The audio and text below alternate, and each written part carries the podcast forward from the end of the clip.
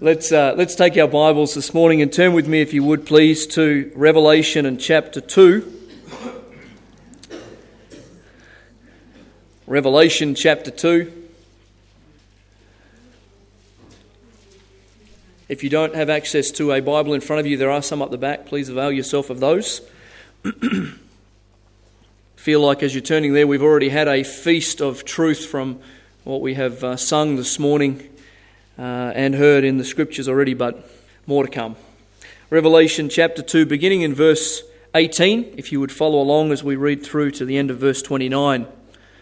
Revelation 2, verse 18 to 29. And to the angel of the church in Thyatira write the words of the Son of God, who has eyes like a flame of fire, and whose feet are like burnished bronze. I know your works your love and faith and service and patient endurance, and that your latter works exceed the first.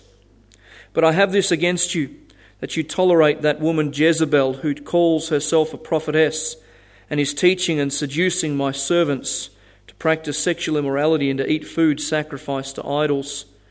I gave her time to repent, but she refuses to repent of her sexual immorality. Behold, I will throw her onto a sick bed and those who commit adultery with her I will throw into great tribulation, unless they repent of her unless they repent of her works. And I will strike her children dead, and all the churches will know that I am he who searches mind and heart, and I will give to each of you according to your works. But to the rest of you in Thyatira who do not hold this teaching, who have not learned what some call the deep things of Satan, to you I say, I do not lay on you any other burden only hold fast what you have until I come. The one who conquers and who keeps my works until the end, to him I will give authority over the nations, and he will rule them with a rod of iron, as when earthen pots are broken in pieces, even as I myself have received authority from my Father. And I will give him the morning star. He who has an ear, let him hear what the Spirit says to the churches. Let's pray. Heavenly Father, as we uh, begin uh, in this uh, new uh, church, in this passage of Scripture, as we continue studying through them, uh, Lord, we pray for uh, wisdom, for insight. We pray for understanding into the text, that we would understand exactly what it is you'd have us to learn today by way of application, that we would understand the historicity, the context of what is being said here. And we thank you that we have before us letters from the Lord Jesus Christ to actual churches uh, and how much we can learn from them. So help us, we pray, uh, in this next little while uh, as we study together. In Jesus' name, amen. So I'll have you uh, look up the front again uh, at the PowerPoint for uh, our first portion by way of introduction. For those who have not been with us, we are going through a series called Correspondence from Christ. And they, these are the letters uh, to the seven churches. And so far, we have already looked at Ephesus, we have looked at Smyrna, and last time we looked at Pergamum. Today, we move on to Thyatira, and we have Sardis, Philadelphia, and Laodicea yet to go. And uh, again, if you've seen these, uh, this will be by, by, by, way of review. But the uh, Apostle John is the one who has received this vision, this basically the revelation of the Lord Jesus Christ, and he's at this present time on Patmos, uh, banished because of his work for the Lord Jesus Christ. And uh, we have this letter from the Lord Jesus Christ uh, written down by the Apostle John and sent to the church at Thyatira, as you see on the map in front of us here. And I just want to give you a quick uh, summary of uh, the recipients to put us into the picture here. We've mentioned this before, but the direct recipient of this letter is the angel of the church in Thyatira. We've already discussed that, in my opinion, I believe that deals with the leadership of the church there, the one who is called to uh, lead, pastor, or shepherd that flock um, in Thyatira. We are not given a great deal of information about the church at Thyatira, but I would have you quickly turn with me, please, to Acts chapter 16. And in Acts chapter 16, we get an insight into what is possibly the means by which this church began. Acts chapter 16 beginning in verse 11. It's the Apostle Paul on his journeys. Acts chapter 16 and verse 11. Luke records for us So, setting sail from Troas, we made a direct voyage to Samothrace, or however you say that, and the following day to Neapolis, and from there to Philippi, which is a leading city of the district of Macedonia and a Roman colony. We remained in this city some days, and on the Sabbath day we went outside the gate to the riverside, where we supposed there was a place of prayer, and we sat down and spoke to the women who had come together. One who heard us was a woman named Lydia from the city of Thyatira, a seller of purple goods, who was a worshipper of God. The Lord opened her heart to pay attention to what was said by Paul. And after she was baptized and her household as well, she urged us, saying, If you have judged me to be faithful to the Lord, come to my house and stay. And she prevailed upon us. Let's just go back to Revelation so we're back in the text that we'll be looking at. But you'll see in that passage of Scripture that this particular lady, who is at Philippi at the time, um, became a Christian along with a group of other people. Now, whether or not that was the beginning of the church at Thyatira because she then went back home and told people, we don't know. But that's the only other place in the Bible that we read of someone from Thyatira uh, coming to know the Lord and then possibly being involved uh, in establishing the assembly there only mentioned here in the book of Revelation, but quite possibly as a result of Lydia's household. The city of Thyatira, it is one of the, the smallest of the seven cities listed in Revelation. So, of all those seven letters, this is, if you like, the smallest area. It's hardly a city, but it is still called a city. And yet it has the longest letter. It was located about 45 miles southeast of Pergamum in Asia Minor on that map you saw before. Very famous, both in the Bible and in secular history, for the production of textiles and, and especially the production of purple dye, which was extracted from the madder root. Okay? This lady was a seller of purple. And the reason why was because in Thyatira, that's where it came from. It was a major uh, part of their textiles and production there. Unlike, you remember, Pergamum was on the top of a hill. Remember that big, beautiful place with looking out on uh, all kinds of uh, the land and the region? This is very much the opposite, uh, situated on a very level plain. But one historian describes this city as an open, smiling vale bordered by gently sloping hills of moderate elevation. It's a beautiful place still, but nothing of the glory and grandeur of our previous place, Pergamum. A couple of other quick thoughts for us, again, just to put us into the picture here. The city of Thyatira, a modern day picture there. Unlike Smyrna and Pergamum, Thyatira lacked an acropolis, meaning simply that it didn't have a fortified part of the city, which made it very, very open for uh, those to come in and destroy and rebuild it. And that happened repeat- repeatedly uh, since the founding of that place by Alexander the Great's successor or successors. Thyatira, most notably out of everything, uh, was known for its guilds, or if you like, labour unions that we might say today. They had incorporated associations that owned property. Uh, and uh, they would enter into all sorts of construction projects, and this is a very commercialised area. Okay? Previously, we looked at major religious areas this is a commercial area, uh, and they were engaged in much production. Thyatira was not considered an important religious city. However, Thyatira did host a major cult to the pagan god Apollo, who is the sun god and the son of Zeus. So they still had a, a big part in their religious deity and worship uh, of this sun god. The great pressure to put us into the picture today for Thyatira and the Christians there came from the guilds, the associations, and the incorporations, if you like. Because to hold a job or run a business, you must be a member of one of these guilds. And each guild, of course, had a pagan deity associated with it. They had feasts associated, and they included meat sacrificed to idols, as we read in the text, sexual immorality and idolatry, which was just common all the way through any of those sort of things in the Roman Empire.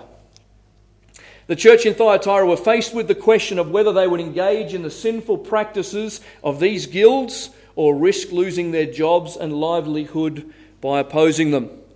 Not something we face a great deal of today in our country, but in plenty of places they do. Thyatira was such a place. And so, as we look at this church together, the, uh, the text informs us that sadly this was the tolerant church. And I don't mean tolerant in a positive way this morning. And so, join me as we look at the text together here uh, in Roman, uh, Romans, in Revelation chapter 2 and verse number 18. And it says here, To the angel of the church in Thyatira, write the words of the Son of God, who has eyes like a flame of fire and whose feet are like burnished bronze. The first thing, as has been in all of our studies thus far, I want you to see the designation of Christ. The designation of Christ. Let's just pause for a moment and just remember, church, this is a letter from Jesus Christ. It's not a letter from an apostle. Not that we're saying different, scripture has different um, value, but this is quite an amazing situation. A letter from Jesus Christ to a local church. And look at his designations. The very first thing that he says here the words of the Son of God. This title, this designation speaks of power and authority power and authority. This emphasizes his deity, his sovereignty over the church.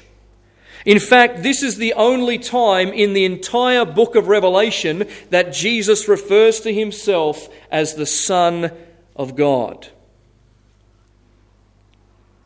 Now, we we love the titles of Christ. We look at them in our communion services at the moment. We love all the, the, the, variances and, and all the different meanings associated with them. And probably, if you're like me, you really love the title Son of Man. And the reason for that is it speaks of his humanity. It speaks of his empathy towards us as a high priest, tempted like as we are, yet without sin. And we rejoice in that fact because it's a wondrous truth that we read of in Hebrews 2. But in this case, he is not called the Son of Man, as is so often the case. He's called the Son of God. The full weight of his authority and judgment. Sadly, this title is not put in here as a comfort, it's put in here as a concern. You say, why is that? Well, let's continue through and you'll see why. In speaking of this incredible individual, Jesus, he refers to himself not only as the Son of God, but one who has eyes like a flame of fire. Here is a type, here is a reference to his piercing, penetrating vision concerning the church. The flame of fire speaks of burning indignation and purifying judgment. We need to remember that this Jesus that we love so dearly and is so important to us is also God, and He pierces with His eyes to every category of His church. He is not unaware of our circumstance. He's not unaware of where we are or what we do. Everything is before His piercing, penetrating eyes. And so, beginning this letter, as the Son of God with eyes like a flame of fire. And then next, the Bible says, his feet like burnished bronze. This depicts his swift and holy judgment that he will bring upon his church. His strong feet will stamp out all impurity and iniquity. Unlike some of the other churches where the Lord Jesus comes to them uh, in such a way that he encourages and builds them up, in this case, he is coming to this church with judgment on his mind because this church is in dire straits when it comes to sinfulness. His eyes like a flame of fire, his feet like burnished bronze. These designations and descriptions of Jesus Christ here in this letter ought to invoke within us a holy fear. See, sometimes we get off on the wrong foot as churches. Sometimes we go one way or we go the other. Sometimes we are so thrilled with the concept that what a friend we have in Jesus. And that's true. And that is a wondrous truth. And we can sing that song. But on the other side of that, we still have a righteous and a just Jesus who is concerned for his church. And it is Jesus who says it must begin in the house of God where things get cleansed out. And so we have two wonderful sides to this same individual who is uh, gracious and merciful and, and full of love, but he is also full of justice and he is concerned for a church that is pure and holy. And in this letter, we see more that side of our Saviour coming through. We often forget the holiness and the justice and the bringing of swift judgment and discipline upon the church that dishonours his holy name. We need to be very careful, don't we, here as well, that we don't rest upon the laurels of our citizenship in heaven. Sometimes we think about the fact that it's so wonderful that we have this salvation, and that is true, and we have our fire escape, for want of another term, but that is not sufficient in the sense that we must continue to strive for holiness. We must continue to be pure and love God with all of our hearts.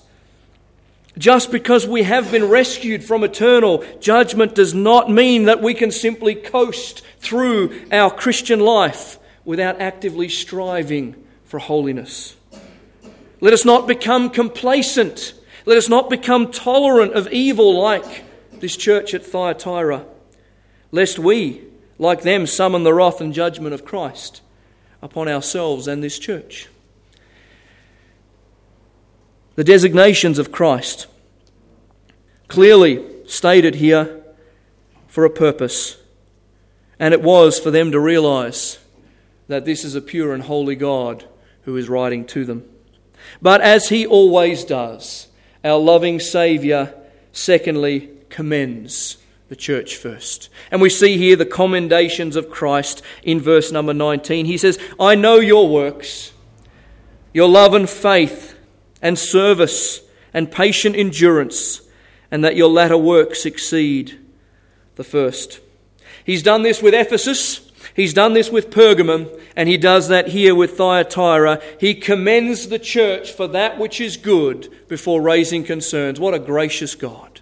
He could jump straight in, and don't we have a tendency to do that with one another? We jump straight into the issues that we have or the concerns without a thought of all that they have done for the Lord.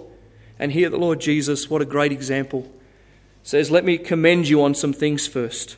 Despite the severe warnings that are coming and the threat of the swift judgment, the Lord commends this church in five ways. Let me show you quickly. He says, Thyatira, you are firstly a loving church. I know your works, your love. And we say, as we know in the scripture, the heart of Christianity is love. By this shall all men know that you are my disciples, if you have love one for another. Love is an essential ingredient in the church. And it was there. And it was good. And the Lord Jesus commends them for their love. But it's interesting to note that love alone is not enough. Because you have love does not mean that everything else is going well as we see here in this church. Interestingly, though, this church that is about to receive some severe rebukes and warnings was also the only church that is commended for their love. So just because we have love does not mean everything is lined up correctly. But love is essential. But secondly, we see that Thyatira here was a faithful church. I know your works, your love, and your faith your faith. By this, it doesn't mean their faith in God, but more their dependence and their reliability. This was a church that was faithful, dependable. If you wanted to set someone a task, you would set someone at Thyatira a task. This is a dependable church. And the Lord Jesus says, You are consistent, you are reliant, you are reliable and dependable. Thirdly, he says Thyatira was a serving church. I know your works, your love, your faith, and then now your service. They weren't just a theoretical church. They didn't just have all their ducks lined up correctly. They were a working church. They were going about serving one another. They weren't just simply inward, but there was the outward expression of love. Love was taking action. And that's important in a church. And the Lord Jesus commends them for that. They were ministering to each other and to the community at large. And then, fourthly, we see that Thyatira was a persevering church. I know your works, your love and faith and service and patient endurance.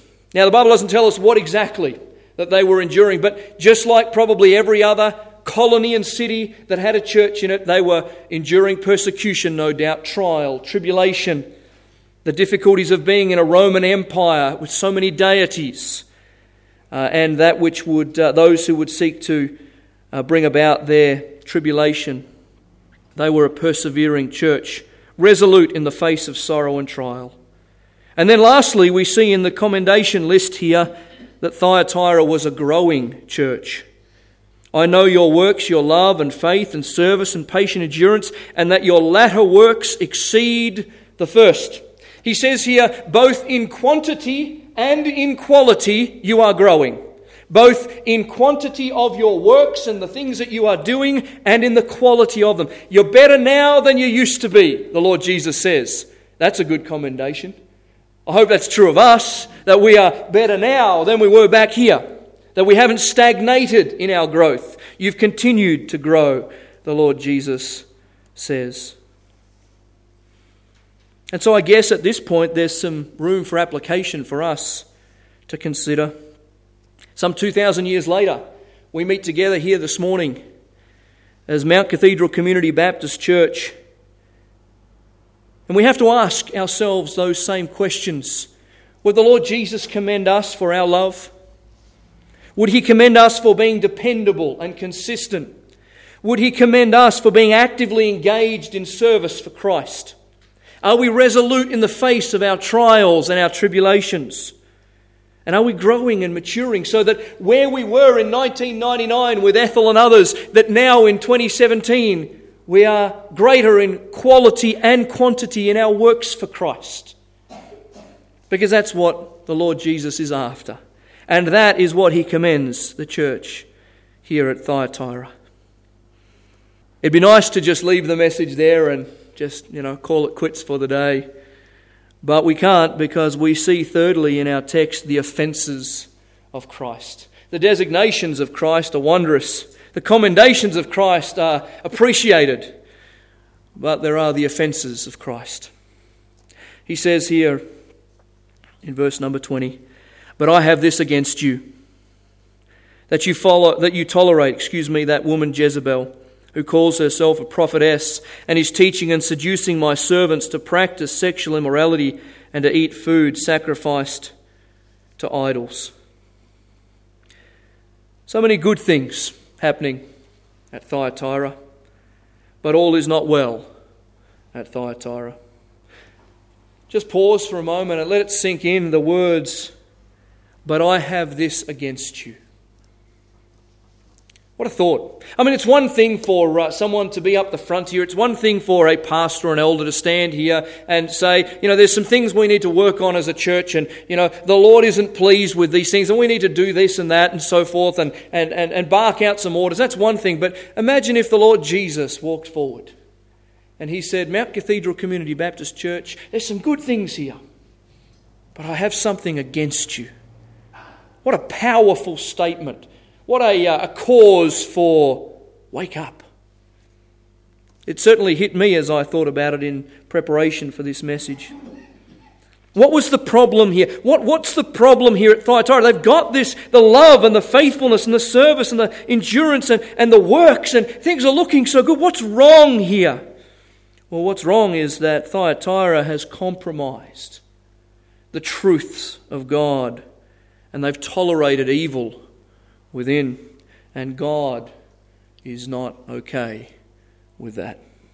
And this word tolerate here, you tolerate that woman. It speaks of allowing one to do as they wish without any form of constraint.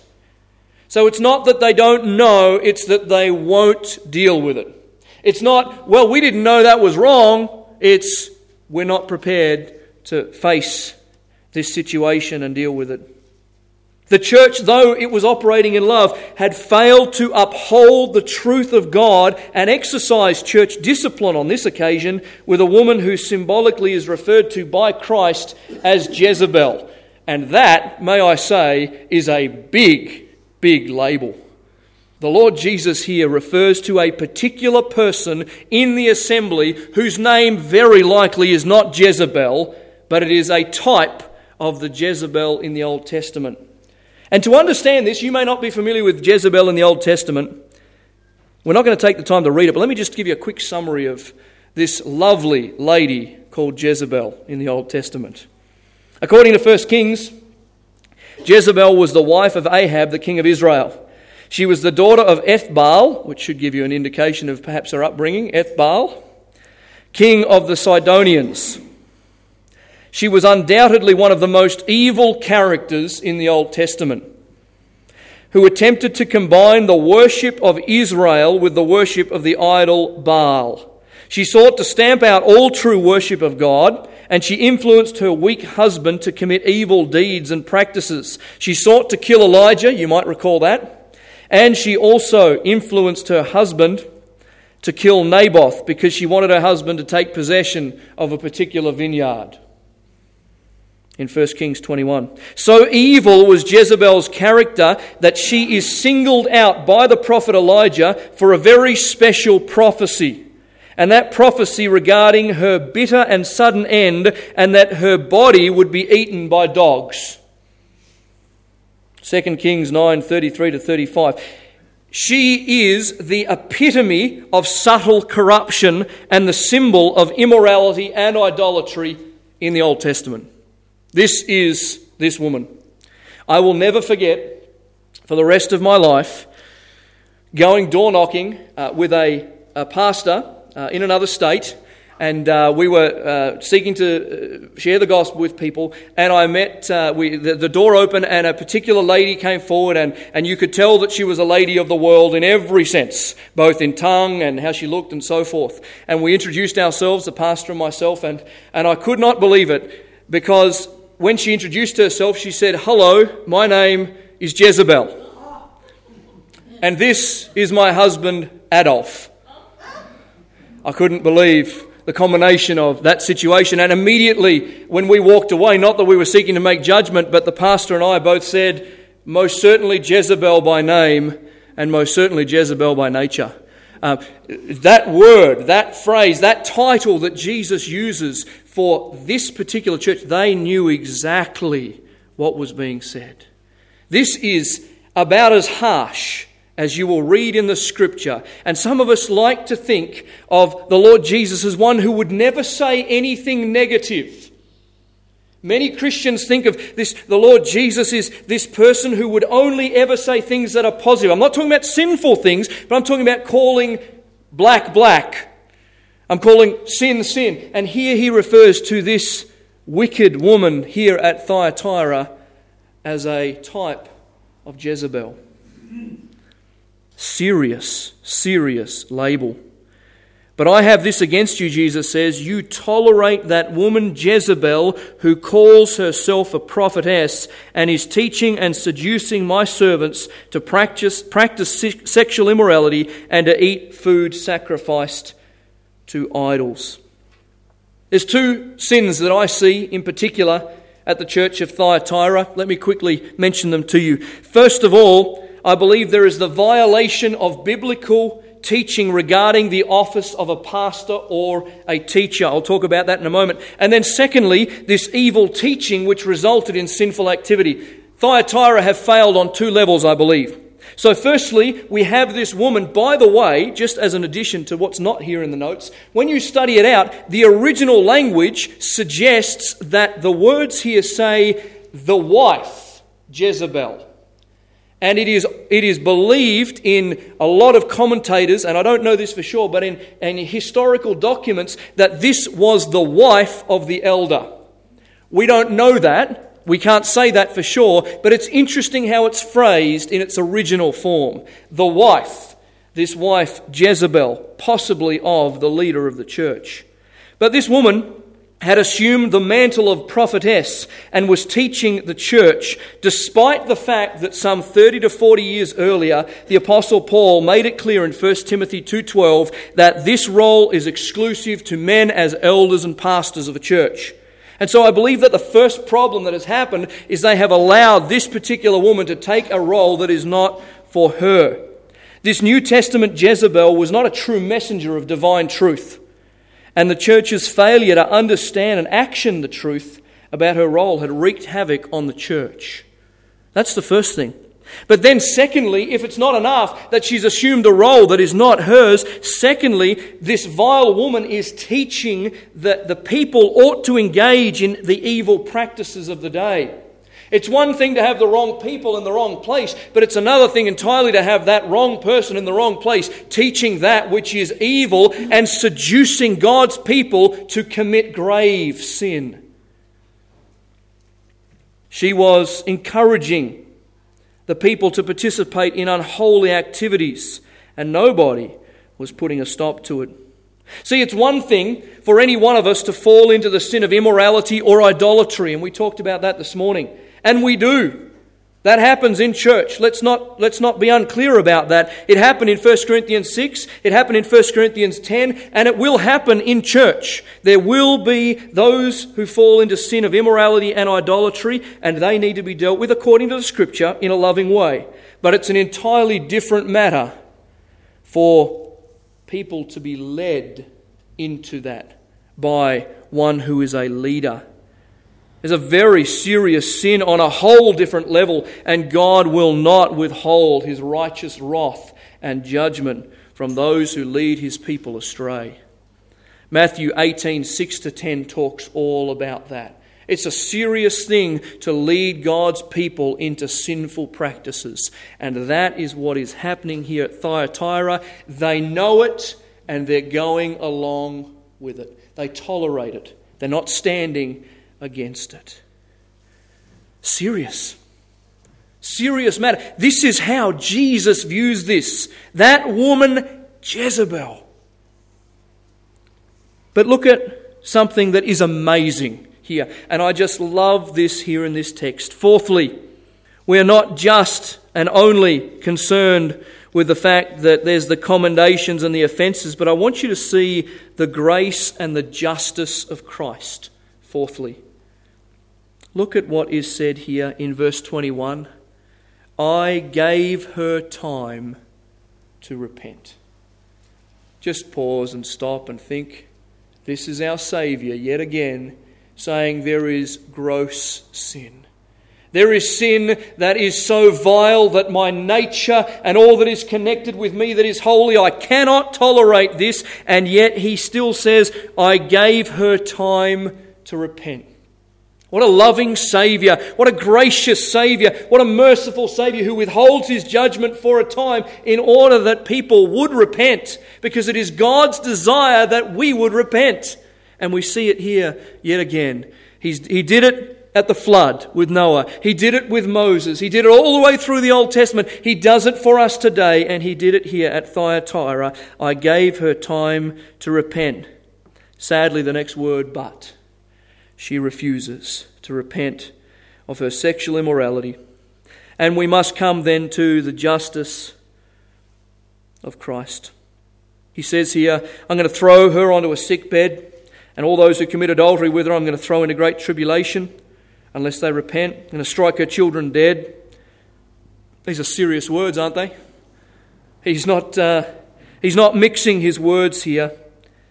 And we need to be mindful that though our Saviour is full of grace, it must not be abused. The grace of God must not be abused. There is a time when the grace of God must be exchanged for the wrath and the justice of God. And this time had come for Jezebel and all who followed her. Look at the divine judgment that is now promised and pronounced I'll throw you onto a sick bed, great tribulation, and I will strike her children dead. Now, I'm not going to venture to say that I understand fully what the Lord Jesus meant here in this particular portion, what exactly he's referring to. To me, it seems that he is referring to physical death, that he is going to literally bring about physical death and extreme suffering to those who would engage in these practices. And they would be the just deserts for Jezebel and those who engage in the evil practices. But probably the greater truth I think we need to learn here is Christ's perspective of sin. How does God view sin? Not just that sin, but sin. It is so much the antithesis of who He is that even today, as a church, though we love our Bibles, though we try to walk in the truth, we still don't really understand the holiness of God. And I confess that one of the things that while I have been away this last week, one of the things that I am asking God to help me with, which is a dangerous prayer, is Lord, help me to understand your holiness. Help me to understand how you view sin and vile uh, affections and idolatry and immorality, and give me that sight that I might live in accordance with your character. But the truth is, if we really come to understand the holiness of God, there's a lot of things that require amputation, a lot of things that need change. And for one, I often don't want to change. I often don't want to change. I love those fleshly desires and those passions, and, and my, uh, my natural tendency as a sinner is to go towards those. And unless I'm going to walk in the Spirit, I'm not going to be more and more like the Lord Jesus Christ. But here we see how Christ views sin, how he sees it and it is not excused under any circumstances. He inflicts discipline and punishment on believers who will not abide in the truth, not to harm us, but to help us. Not to bring us down, but to elevate us into the position that we are supposed to be as His holy children. We note also that Christ's swift judgment at Thyatira will have a greater effect on the wider church. Look at verse 23. And all the churches will know that I am he who searches mind and heart, and I will give to each of you according to your works. We read in Acts when Ananias and Sapphira lied to the Holy Spirit and they died, instantaneously at that moment in time, that fear spread throughout the churches. Now, I'm pretty sure that fear would spread throughout our church uh, if someone just upped and died and we knew that the reason why they had died was because they had lied against the Holy Spirit. I think perhaps our week might change just a little bit. Uh, our focus might change a little bit. And I'm grateful that we live in a, well, I think it's the same dispensation, but it seems that the Lord Jesus is not necessarily striking people down left, right, and centre right now. Perhaps He will, and it would change us. But here the point is that in doing this to Thyatira, I am proving myself to be the one who searches the mind and the heart. See, if you're like me, you can begin to believe that God doesn't really see what I do. God doesn't really know what happens in my heart. God isn't really aware of the lust or the, the struggles or the jealousy or the anger or whatever the case might be or the worry that we face. You know, He sees what I do, but not who I am. But yet, here he says, in disciplining my church, you will know. You will see that I am the one who sees all things, and I search the mind and the heart. Take a moment to ponder this, Christian, this morning, at this very instant in time. Right now, the Lord Jesus Christ is intimately, acutely, comprehensively aware of every single thought of your heart right now. Whatever is going through your mind, whatever is on your plate this week, whatever is part of your goals and your visions and your plans for all that is ahead of you, both today and tomorrow and this week, He is aware of all of it. The sin that is unconfessed, the, the things that are going on in your life, the struggles you're having at home, the family issues, whatever the case might be, the joy that's in your heart, the worshipful attitude you have, right, He is completely aware of that. And that is both fearful and wonderful. Wonderful if it's as it ought to be. But here we see nothing can be hidden from the all seeing eyes of Jesus Christ.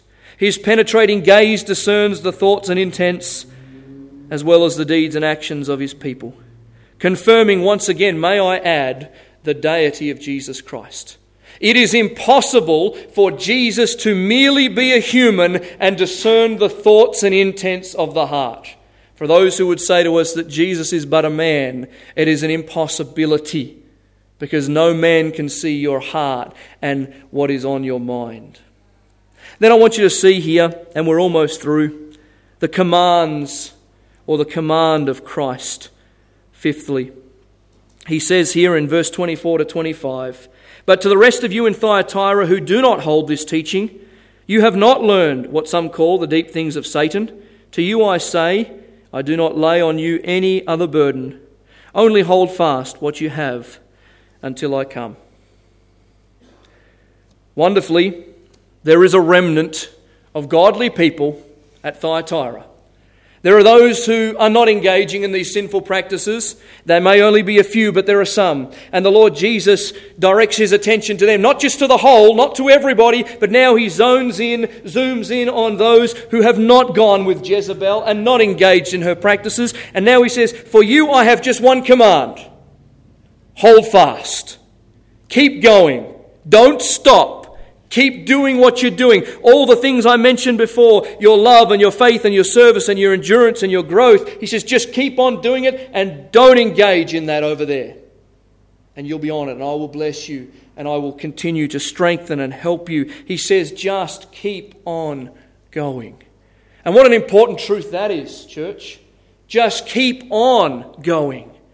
It's easy to give up. It's easy to quit. It's easy to look around and say, this is all too hard. And where is everybody? We get the Elijah syndrome under the juniper tree. We talked about it this morning and we say, there's nobody left anymore. I find myself here often and I'm reminded in the passage here, just keep going. Keep going. Do what the apostle Paul says in Romans 12 9. Abhor what is evil. Hold fast to that which is good. And he says to those faithful at Thyatira, hang on tightly and don't let go. And he says, I'm coming back. Keep hanging on because I'm coming back at the end of verse 25. That's the command.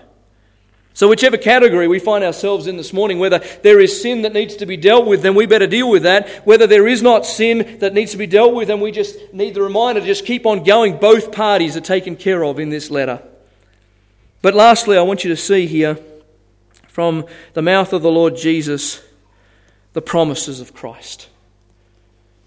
The promises of Christ. And he seems to do this at the end of each letter to give some pertinent, wonderful, glorious promises. Verse 26 The one who conquers and who keeps my works until the end, to him I will give authority over the nations. He will rule them with a rod of iron, as when earthen pots are broken in pieces, even as I myself have received authority from my Father. And I will give him the morning star. He who has an ear, let him hear what the Spirit says to the churches. This idea of the conquerors or the overcomers in the King James I believe are simply Christians who endure to the end. I believe it is just simply those who are true believers and they demonstrate in the long run that they have overcome the world and the flesh and the devil. So if you are a Christian, you are a conqueror. The same author, the apostle John in 1 John says, it is faith that overcomes the world. That is what makes you a conqueror. Your faith and that continuation in that faith, overcoming the world, the flesh, and the devil. But here are two precious promises to the overcomer. Firstly, he says, You have authority over the nations. And secondly, I will give him the morning star. Let's just take these two quickly before we finish. Authority over the nations. The overcomer or the conqueror will have authority over the nations when the Lord Jesus Christ comes to reign on the earth in the millennial kingdom. This time is referred to, if you want to look at it sometime, in chapter 19 of Revelation and chapter 20, when the Lord Jesus comes to rule and reign on the throne of David. And what a time that is going to be. The righteous judge will be upon the earth. Satan is bound. And as believers, we will live and reign with Him, not because of our merits, not because of our wonderful works, but because we are His children, because we are the children of the King of Kings and the Lord of Lords.